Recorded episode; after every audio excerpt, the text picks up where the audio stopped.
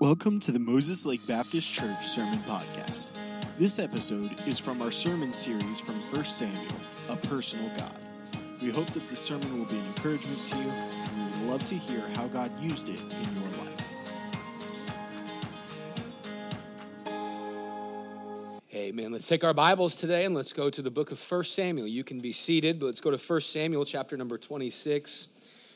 1 Samuel 26, and I want to say great singing this morning. And uh, I love, I love when we, uh, most of the time, I love when we go a cappella and just, just sing and lift up our voices, especially on the song that's, that's so worshipful. And uh, I hope that, uh, excuse me, I hope it's your desire today to, to just worship the Lord and to lift Him up and to be close to Him. When I first, when we first started the church, it's been now, uh, man, almost almost ten years. Ten years in March. When we first started the church, I remember that my goal as a pastor, I was thinking, all right, my goal is to help people. Number one, get saved, and then help them do right. That's kind of my mentality. Like I just want to help people get saved and help them do right. And I saw within about the first six months that I was wrong. You say, Pastor, what do you mean? Number one, I think a church is, is supposed to help people love the Lord or, or uh, get saved, trust Christ as Savior. That's, that should be a goal of a church to help people come to know Jesus as Savior. But you know what? The goal of a church really is just to help anybody and everybody love God more. That's, that should be the goal of a pastor, of you as a church member, uh, of you as a Christian. It should be our desire. I just want to help people love Jesus. Why? Because He loves us. It's not about just doing right and making sure we have these, uh, you know, the T's crossed and the I's dotted. Uh, no, I want to make sure that I'm loving Him from the heart. And so I love that song that we sing that, man. I love you more than any other. I hope that's our desire. I hope that's our heart today. Well, First Samuel chapter 26, coming back into our series. We've been in a series. This is, I think, message number 16. And uh, we're going to go through this series. We have uh, one, two, three. We got four messages after today. Today's, uh, so we have, counting today, we got five messages left in our series in First Samuel. But it has been a great study. I hope that you've enjoyed it. I, hope that you've enjoyed listening to it as much as I've enjoyed preaching it and studying it. Uh, but we've met a number of characters. Of course, we first met Samuel. He was God's prophet uh, to the people of Israel during that time. And then uh, that leadership would transition to Saul. Saul would become the very first king that was anointed over Israel. And uh, we saw that Saul, because of his pride, God would remove him from leadership. And then we were introduced to a young uh, shepherd shepherd boy, one who would be unlikely to be king, but his name was David. And of course, David is most known for the story of David and Goliath. Man, every, even people who don't go to church, you'd say, uh, Do you know the story of David and? They'd go, Goliath? Yeah, man. Uh, most people know that story. And so we jumped in 1 Samuel chapter 17 and we learned about David and learned about Goliath and everything that took place there. But when we moved to 1 Samuel 18, we discovered that David's battle with Goliath was only the beginning because he would now face a greater enemy. And that enemy, enemy would be one who at one point was a very close friend. That enemy would be one who at one time was a mentor. That enemy would be his very own father in law. You talk about home problems. David's enemy was Saul. I mean, the, the one who was king, who had invested in David, he turns on David because of that song, that hyperbole that they were giving out. Saul hath slain his thousands, but David hath slain his ten thousands. And Saul is in envy and jealousy, begins to live out his insecurities. Remember that? He began to live out that pride and he began to attack David and try to kill him. And so we've been traveling with David as through the majority of the last few weeks, David has been on the run. We saw him hiding in the cave of Adullam, and uh, we saw him lying. We saw David. I mean, this is da- King David, the one who's a man after God's own heart. We saw him lying and scheming and manipulating, and then he would spend time in that cave of Adullam and in the hold in Moab, time with God, and realize, you know what? God's trying to teach me some lessons. And he would go and show mercy to Saul, even though he, he at first was thinking about killing Saul there in the caves of En Gedi. We'll see that again very briefly today. But then, following that man saul he kind of he kind of goes away from chasing david for a little bit but david remains on the run. And last week we saw as david came across nabal you remember the story, those of you that were here last week? Nabal, and he went to Nabal and said, Hey, we've protected your shepherds here in Carmel and, and Maon. We've protected them. Would you give us some food? And Nabal replied, Who is David and who is the son of Jesse? Anybody can run and, and not serve his master. And so David, uh, man, he kind of turns into that maniacal, uh, crazy man again and seeks revenge. He says, You know what? He's going to tell me no. That's the last no he's going to ever tell anybody. Let's kill him. Let's kill him. Let's suit up. 400 of us are going. 200 of us stay by the stuff. 200 of us stay by the campsite. And 400 of them would start on their way to go kill Nabal. But in the meantime, God would use a little servant to go to Nabal's wife, Abigail, and tell her the story. Hey, David and his men, they protected us, but Nabal is treating them. Uh, he's, he's rewarding their good with evil. And so we, you got to step. Abigail, you're a wise woman. Remember 1 Samuel 25, uh, chapter 25, verse number 3, it described her as beautiful on the inside and the out. She was a woman full of understanding, God's understanding. And so that servant tapped into that and said, Hey, you have understanding. You've got to do something. And Abigail would go, and we read, if you weren't here last week, what a great, great passage as Abigail would go and she said to David, David, let my husband's foolishness and his, his sin let it be put on me. Don't hold him accountable, David. Hold me accountable. And David, I'm bringing you provision. And then she began to remind David of some truths that he needed to hear again. David, you're going to be king one day. Hey, don't make this foolish choice. David, Nabal, he, his name is Nabal, and so is he. That's what she says to him. You say, well, what that mean? The name Nabal means foolishness. She's like, my husband's acting like a fool because he's a fool. She's like, he is, he has turned against God. And she's not just going, going behind her husband's back to talk. She's trying to mediate. That's what she's trying to do. And she's like, hey, listen, he's crazy and running from God. Don't stoop down to his level. Don't overreact, David. And we watched as David humbled his heart last week and received that instruction. And what we were instructed, what we were challenged with last week is there's going to be times in our life when God places somebody in our life to say, hey, hey, hey, don't do that. Hey, hey, you need to remember that God's in control. Hey, you need to remember, and, and we have people that come across our lives like Abigail was in David's. And David, he received that wisdom, and we saw last week he was blessed, right? He got the goods, he got all the provision, and then Nabal dies, so David got the goods and the girl. Abigail came and married Nabal, or, or married, uh, married David after Nabal was dead. Uh, I heard one preacher say 1 Samuel 25 is one of the only chapters that could be a Hallmark movie you know, because uh, the, the girl is finally married to the, the right guy at the end. And those of you that like, how many of you like, I'm not even going to ask. We're not, we're not going to go there. Well, as we come to chapter number 26, we're going to continue with David running from Saul. But as we get into the Word of God today, I just want to ask you a question. Have you ever had a an it clicked moment? You say, well, Pastor, what do you mean? You ever been doing a project or an assignment, or maybe you're an author, maybe you're writing, maybe you're working on something at the home, and, and maybe it was school, you just you just hit a roadblock. You know, you hit a wall. You, I can't write anymore. I can't, I can't crochet anymore. I don't know what to do with this. I can't work. Uh, man, this electrical, this plumbing, it just isn't coming together. I can't fix this part on the car. You ever had that happen with something? I'm sure you have. Every one of us, we've had something that we're doing, and then we just hit a roadblock, and we're like, I, I don't even, I don't know why it won't work. I don't know what the problem is. I don't, you just don't know. And so what do you do? Well, after you're frustrated for a little bit, let's be on, don't look at me like that. You get frustrated too. After, you, after you're frustrated for a little bit, you go, you know what, I've just got, I just got to leave this here. I, I just got to leave this alone.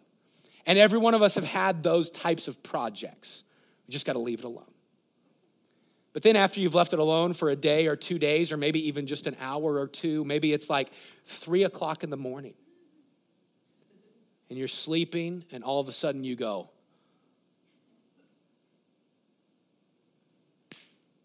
I got it. I know exactly what the problem is. How many of you, be honest, how many of you have ever had an experience like that? An it clicked moment. Man, we all have. You're working on something, and then finally, finally, you get it. If you ever had that happen with a test, maybe you failed a test, And then after you failed the test, you're like, oh, I want to retake it. Why? Because I know what I did wrong. I know what I missed. I had the it clicked moment. Today we're going to look in 1 Samuel 26. David is actually going to be retaking a test. But what we're going to see is David's it clicked moment. There's some truths that take place in 1 Samuel 26 that are truths, lessons that God has been trying to teach David. And I'm going to say this, and we'll see it next year. We're going to go through 2 Samuel next year. So you just got to, means you got to keep coming, see? You talk about a cliffhanger.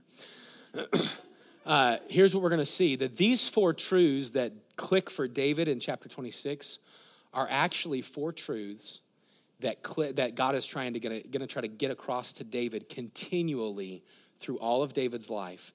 And they are four truths that God tries to get across to you and I in every situation. I think it'll be a help to us. And so let's get into the Word of God today and see what He has. 1 Samuel 26, and if you would stand with me, we're going to read verses 1 through 7. 1 Samuel chapter number 26 this morning. Beginning in verse number 1, notice what we read. It says this And the Ziphites, they came unto Saul to Gibeah. They, and they said this Doth not David hide himself in the hill of Hachilah, which is before Jeshimon? Then Saul arose and went down to the wilderness of Ziph, having 3,000 chosen men of Israel with him to seek David in the wilderness of Ziph. And Saul pitched in the hill of Hachilah, which is before Jeshimon by the way. But David abode in the wilderness, and he saw that Saul came after him into the wilderness. David, therefore, sent out spies and understood that Saul was come in very deed. Hey, it's true. Saul is here. And David arose and came to the place where Saul had pitched. And David, he beheld the place where Saul lay. And Abner, the son of Ner, the captain of his host, and Saul lay in the trench. That phrase in the trench would be in the middle of the camp. Okay, that's kind of not, not necessarily a ditch in the ground. And the people pitched round about him. Then answered David and said to Ahimelech the Hittite and to Abishai the son of Zeruiah, brother to Joab, saying, Who will go down with me to Saul to the camp? And Abishai said, I will go down with thee. So David and Abishai, they came to the people by night. And behold, Saul lay sleeping within the trench, and his spear stuck in the ground at his bolster, his pillow. But Abner and the people lay round about him. We're going to stop right there because we're just going to see a scene set up. We're going to go through and I'll describe uh, 1 Samuel 26 and all that takes place, and then I'll give you those four truths. But as you come into 1 Samuel 26 today, here's what we're going to see. We're going to see David in a very similar situation to what he's he's in a very similar situation to what he's been in already two or three times. A couple of times with Saul, one time with Nabal, and now this time. And what we're going to see is in this situation, David is going to he's going to be presented the test again to retake a test. David, have you been getting what I've been trying to teach you? And today we're going to figure out the answer is yes. He got it. He had his it clicked moment. Four lessons that helped David, that clicked in David's mind, that I hope will click in ours this week. Let's pray, and then we'll get in the Word of God today. Dear Lord, I pray that you would help us this morning to, Lord, to be used of you and to be filled with your Spirit, and that you'd help us to have ears to hear what you want to say.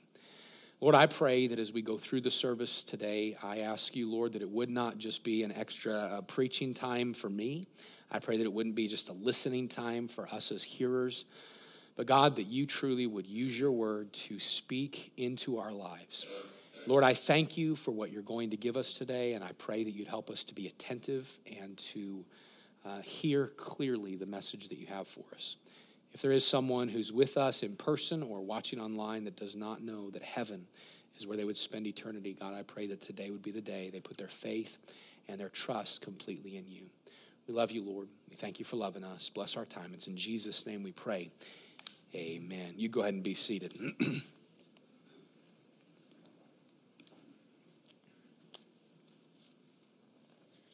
As we come to 1 Samuel 26 this morning, I want to just kind of give you a brief overview of the story. You go, and David, he is now in the wilderness of the Ziphites. If you look kind of in the middle of the picture, uh, you can see Ziklag. There's a couple question marks there. But then you see Carmel and Maon, and just right there north of it, you see the town of Ziph, or the wilderness of Judah. Uh, we would know it as the wilderness of Judah. We would also know it as the wilderness of Ziph. It's a beautiful place. Uh, those of us that have been over to Israel, this was a picture we took a couple of years ago of the wilderness of Judah. What a phenomenon. This is my plug then. We're still going to Israel this year. If you want to sign up and go with us to Israel, there's still available spots. So you see Beth and you can see this place for yourself. The wilderness of Judah would be famous for a few different things. Of course, this would be the place in parts of the wilderness of Judah where Jesus would travel and be tempted of the devil 40 days and 40 nights. And we saw, we find that in the, the book of Matthew in chapter number four. But David, few thousand, a few hundred years before Jesus Christ. He is here in the wilderness of Ziph, the wilderness of Judah. He's hiding about. And the Ziphites, the people of Ziph, they come to Saul and they say, Hey, David, he's, he's in the wilderness hey you need to come down and you need to you need to get david. You need to come down and and take care of him. They're just trying to help saul out trying to uh, almost just uh, uh, help their king. They really most most of israel is by this time probably thinking that david has turned against saul. They don't know that saul is just being uh, maniacal and pride filled and so the ziphites they go they say hey david is down there. Saul grabs 3000 men 3,000 men, he goes and he encamps also in the wilderness of Judah, the wilderness of Ziph. As Saul gets there, David sends out spies, finds out Saul really is here. And then what we read just a moment ago is that David asks a couple of his men, Ahithophel and Abishai, hey, which one of you guys is going to go with me down into the camp? Now, we would automatically think, oh, David's going down there to kill Saul. But what we're going to see is he's not. He's going to go down there because he's learned these four lessons. Well, what does he do? David grabs Abishai. Abishai goes with him. Verses 8 and 9 is Ab, or 8 verse 8 is Abishai saying, "Hey, they're inside the camp now. They're standing by Saul. Everybody's asleep." And Abishai says, "David, God has certainly delivered your enemy into your hand. Kill him. Let you know what? If you don't kill him, let me kill him. And as a matter of fact, I won't have to smite him twice." He's like, hey, let me use that's his spear, and I'm to stab him to the ground, and you, one shot, and he's done. And David says, no, verse 9 and 10, no, I'm not to do that. David takes the spear, the water bottle, and David leaves the camp. When David gets outside of the camp, we're going to see him hollering back in the wee hour, the early hours of the morning. Hey, Abner, Abner, captain of the host. Hey, you fell asleep last night. The enemy crept in and could have killed your king. God's going to judge you for that. And then Saul recognizes David's voice and says, David, is that you, my son? And David says, Yes, my king, it is. And then David says, Why are you chasing me? You're coming after a flea. King, I am nothing. And, and then David begins to reason Saul, why are you chasing me? And they have this discourse back and forth. And then David, Saul would turn and say, All right, I'm not going to chase you anymore. And David would, would go, and we'll see what he does next week. And you say, Pastor, that seems just kind of like a cut and dry story. It really could be if you just read it at face value. But this morning, what I want us to do is look at four lessons that David was learning. During this time, I want us to see number one, that God was trying to teach David this lesson David, in every situation, in every relationship, you need to let God. David, you need to let God. You say, Pastor, let God do what? Let me give you real quick this morning a couple of thoughts. And that's this. Have you ever, hopefully you haven't, have you ever had someone trying to kill you? Anyway, uh, David, he's had Saul try to kill him. Some of you are like, yes, I actually have. Interesting. Anyway, uh, David is having Saul try to kill him, and and David, he's having, if you look at it, he's he's having some struggles with people. Let's just rehearse the last few months of David's life. Chapter 23, David lies and has a run in with uh, uh, Ahithophel, the, uh, the priest, and it cost Ahithophel and his family all their lives. Chapter 24, David is up against Saul in Engedi. And if you go and you do the research, you know what happened in chapter number 24 is David was going to kill Saul, but he ended up cutting part of the robe. And the Bible says this that his heart smote him, meaning, I, I shouldn't have done that. Chapter 25, I'm going to get back at Nabal. So, in all, all of these instances, it almost seems as if David is presented with an opportunity seek revenge or let God. And in all of them, he sought revenge until someone, uh, you know, Abigail stepped in or until his heart stepped in. But in chapter 26, we don't see that.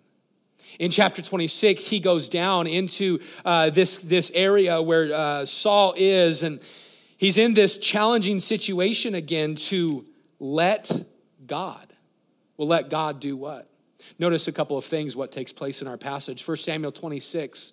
Notice verse 8 down through verse number 12. 1 Samuel 26, 8 through 12. Then said Abishai to David, God hath delivered thine enemy into thine hand this day. Now, therefore, let me smite him, I pray thee, with the spear, even to the earth at once, and I will not smite him a second time. And David said to Abishai, Destroy him not, for who can stretch forth his hand against the Lord's anointed and be guiltless? David said furthermore, As the Lord liveth, the Lord shall smite him, or his day shall come to die, or he shall descend into battle and perish. The Lord forbid that I should stretch forth my hand against the Lord's anointed. But I pray thee, take now the spear which is at his bolster and the cruse of water, and let us go. So David uh, took the spear and the cruse of water from Saul's bolster, and they gat them away. And no man saw it, nor knew it, neither awaked. Notice the end of verse 12. For they were all asleep because a deep sleep from the Lord was fallen upon them.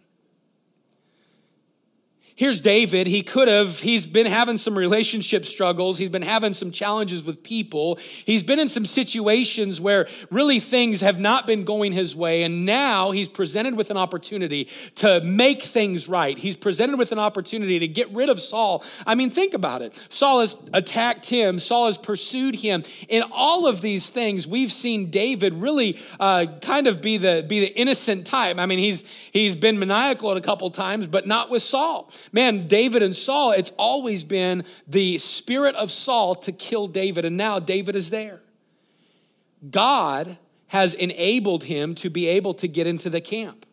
Well, how do we know that? Because of what verse 12 says that the Lord put a deep sleep over them. Man, God knew I want David standing right next to Saul. Well, why did God want David next to Saul? Well, I believe because God knew that David was having his it clicked moment. God knew David's getting it.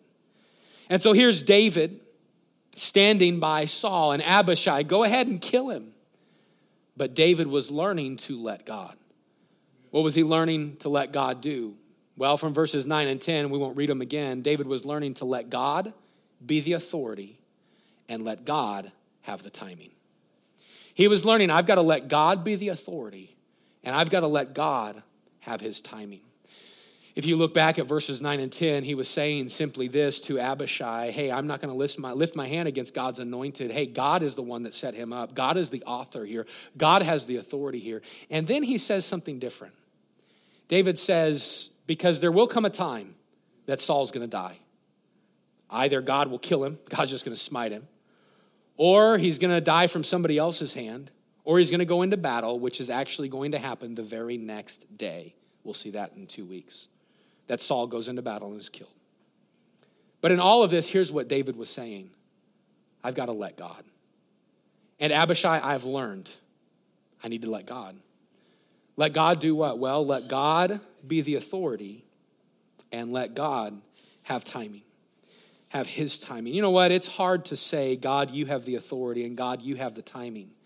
It's hard not to say, I'm going to take things into my own hands. Think about the situations you face. Think about the struggles and the uh, scenarios that you face in your life, maybe with people. Maybe with a coworker, maybe with a, maybe with a friend, maybe with a relative. Uh, maybe it's just a situation that uh, has come upon you because of a financial decision. Maybe it's a situation caused by you or caused without you. But every one of us have faced a situation where we say, God, I think you need a little help with this one. God, I think you I think you don't know what's taking place right here. God, I think this one caught you by surprise. And we always we want to help God out, don't we? But David had to learn how to let God.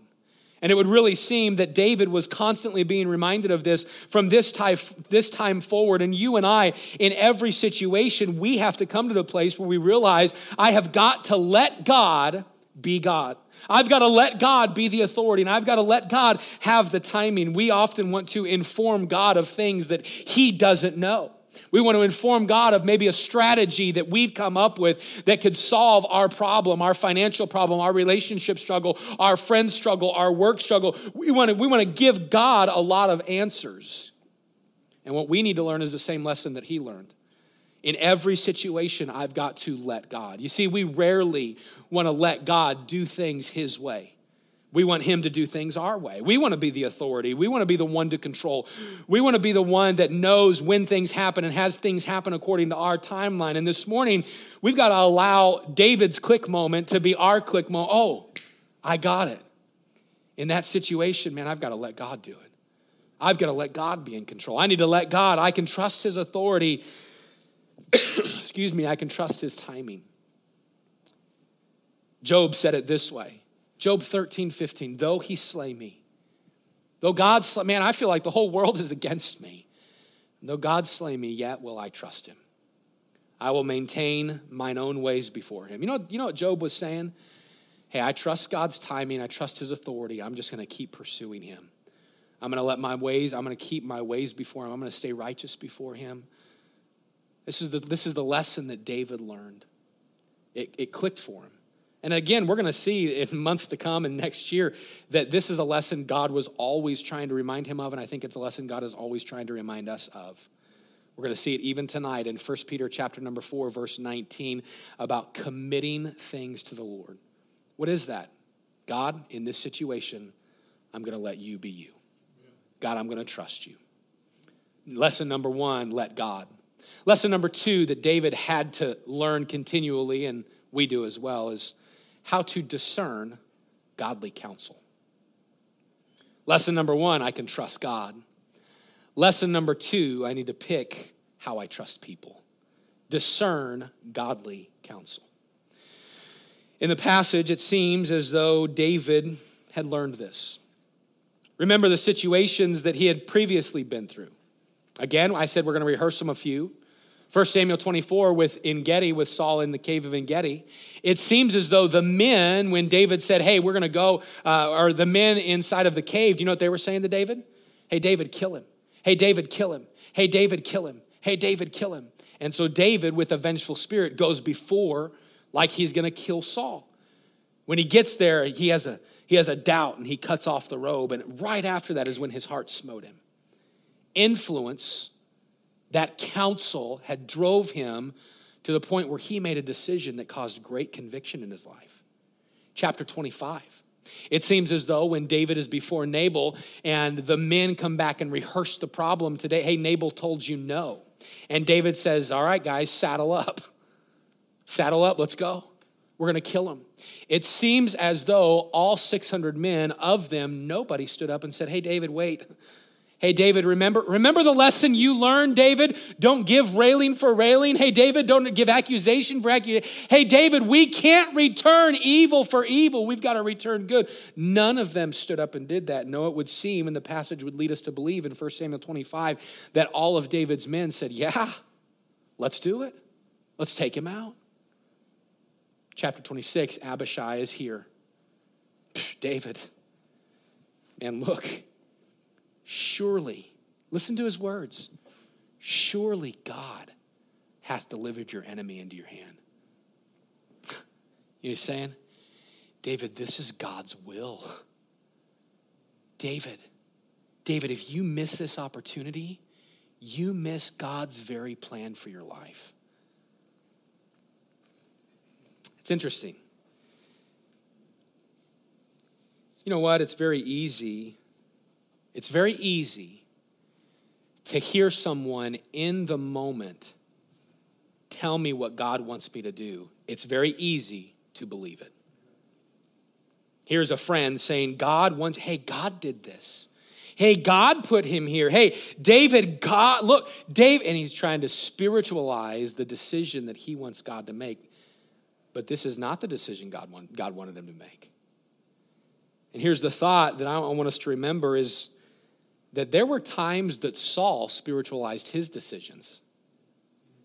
Remember what Saul said multiple times God hath delivered David into mine hand. Now, was it God's will that Saul would kill David? Well, no. No, he was supposed to be that king, and we know, we know the history of that. If you've read that, we've, we've seen that, we'll, we'll see it. So here's David with Abishai saying, Hey, it's God's will. God hath done this. What's David's response? Summarized in verse number 11. David said this The Lord forbid that I should stretch forth mine hand against the Lord's anointed. Did you know in life, typically, typically we have someone speaking into our lives? It's been stated you're not an island unto yourself. Now, some of you would like to be an island unto yourself. But typically, we have somebody speaking into us, whether that's a friend or a, a spouse or a parent or a, a, mentor of some sort, a pastor, a teacher, a confidant at work, whatever the case may be. We have somebody speaking into us. And typically, in the struggles of our life, when we go through decisions and struggle, or when we go through when we go through struggles, we make decisions based upon the counsel we're receiving. And here's what we need to do we need to learn to discern God's counsel versus man's counsel that is spiritualized. Does that make sense? We need to learn the difference. Because anybody could read and say, well, yeah, God put them to sleep so that David could go in and kill Saul. That's what God was doing. But we know from the context of the scripture that God was trying to do the opposite. And so here's Abishai God did this. You need to be careful not to surround your people, not to surround yourself with people who will just tell you what to do and then wrap it in spiritual terms. You see, people love to spiritualize what they want to do. I can't tell you how many people I've had in my office, Pastor, I need counsel.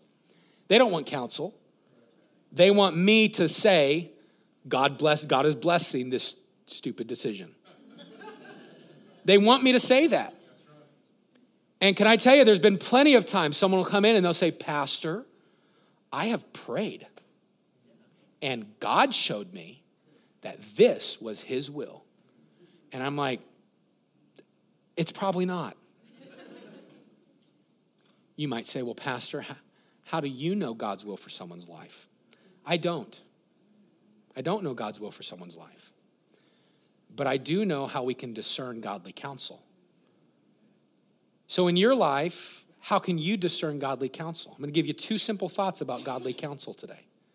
How did David discern God's counsel?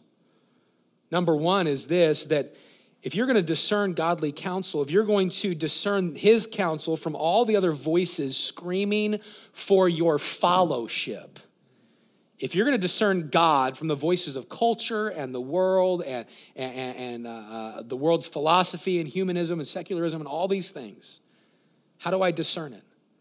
Ask yourself two questions.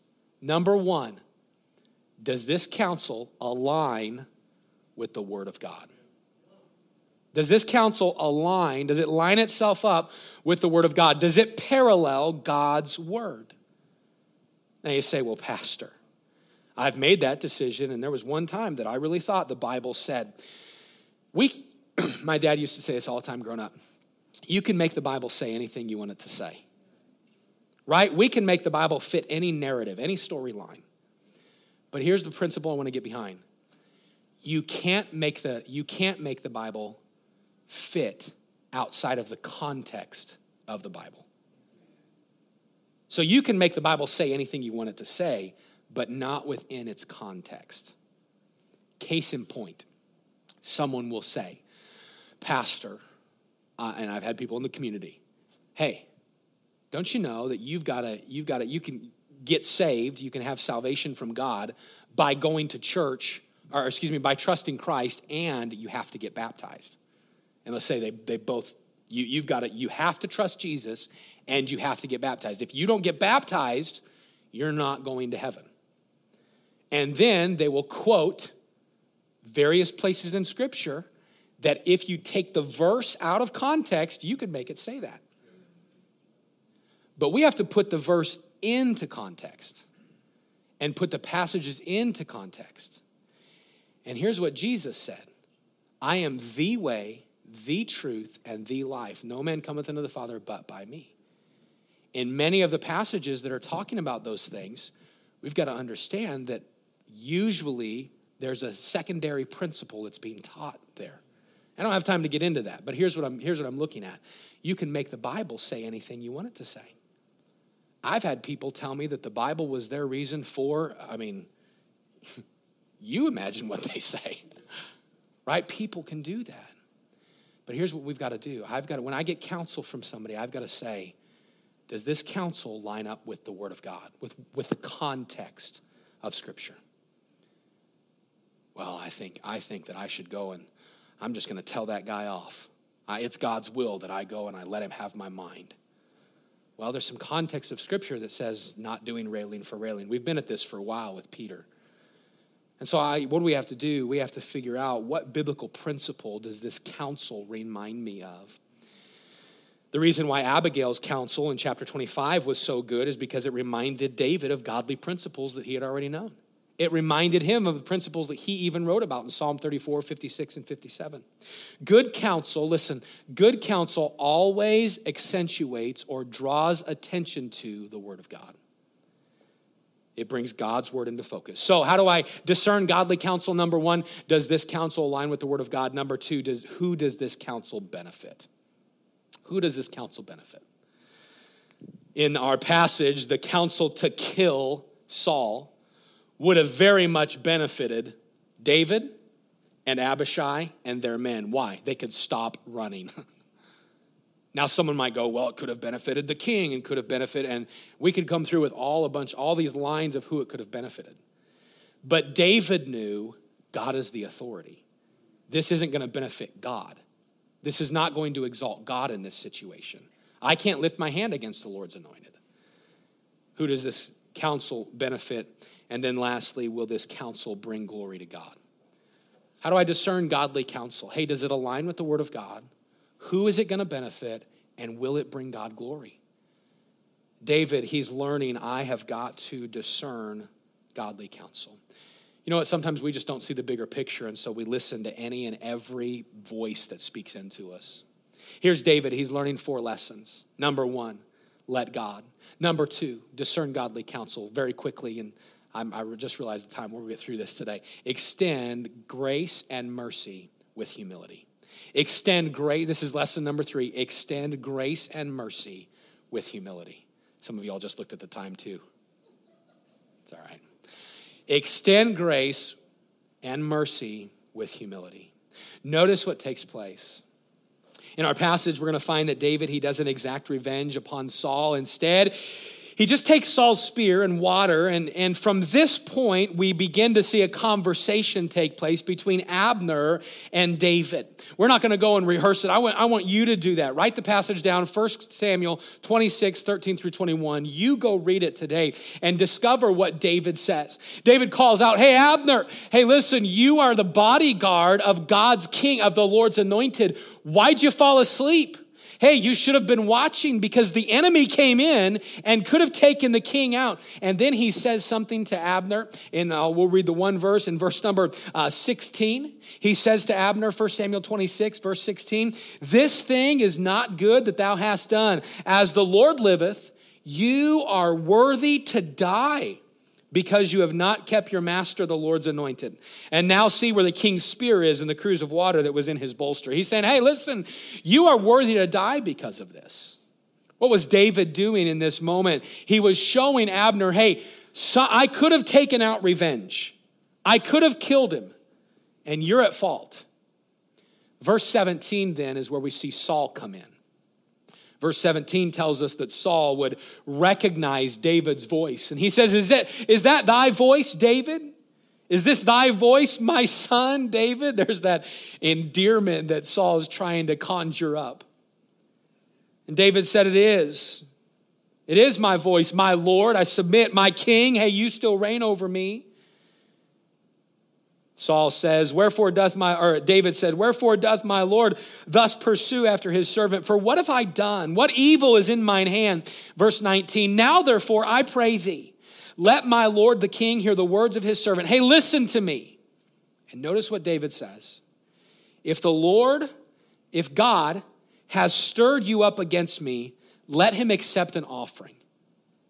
David's first thought to King Saul Hey, what have I done to you? Saul, listen. If God has told you to pursue me, show me my wrong, and I'll do a sacrifice to make it right. That's what he's saying. Hey, Saul, if God's done this, show me what I've done wrong, and I'll do an I'll, I'll make it right with God because there's got to be peace here. He's giving, he's giving Saul the benefit of the doubt. Notice he continues. But if they, the, the words, if they be the children of men, cursed be they before the Lord. Hey, Saul, if you're getting this from God, so be it. I'll accept it. I'll sacrifice. We'll make things right. But if people are speaking into your life, telling you that I'm against you, Saul, they're wrong. If it be of the children of men, man, let them be cursed by, I, I am not against you. And then he says, For they, those people speaking these truths, uh, these lies, have driven me out from out this day from abiding in night inheritance of the Lord, saying, Go serve other gods. Then he says this, Now therefore, let not my blood fall to the earth before the face of the Lord, for the king of Israel has come out to seek a flea, as when one doth hunt a partridge in the mountains. Man, you are coming out some you are coming out against somebody that is so insignificant. But here's what David is doing. He's not assigning motives to Saul. Did David think it was God telling Saul to kill him? Of course not.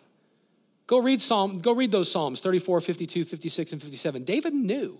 He knew that this was Saul. But he doesn't, listen, he doesn't assign motives to Saul.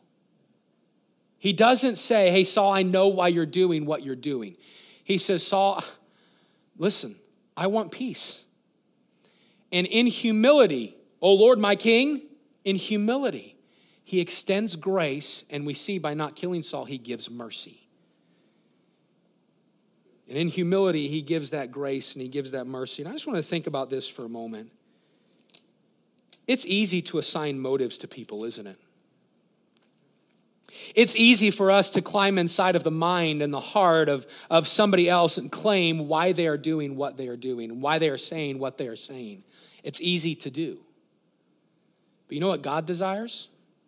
God desires that we would show grace and mercy in humility. David, he's doing this. And I want us to think about it this morning.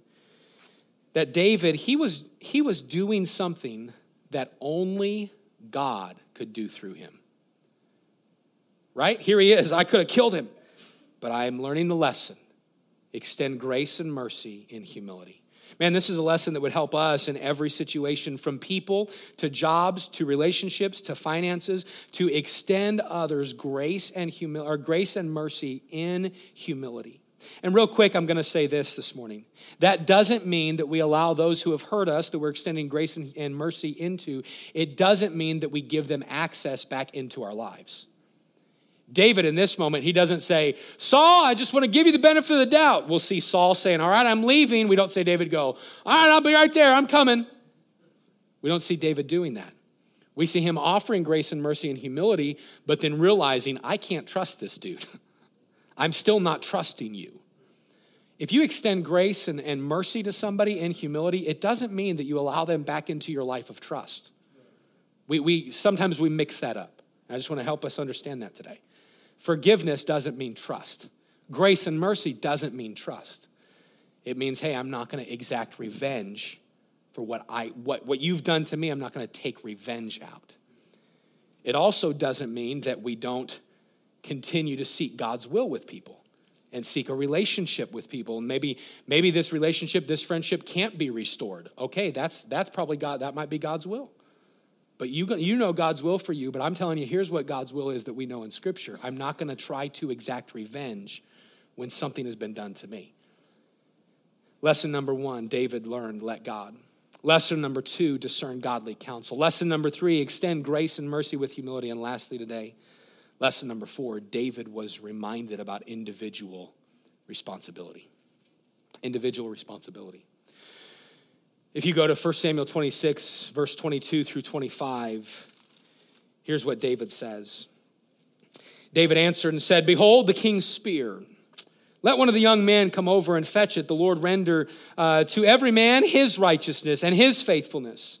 For the Lord delivered thee into my hand today, but I would not stretch forth my hand against the Lord's anointed. And behold, as thy life was much set by this day in mine eyes, so let my life be much set by thee in, in the uh, Lord, or much set by in the Lord eyes of the Lord, and let him deliver me out of all tribulation.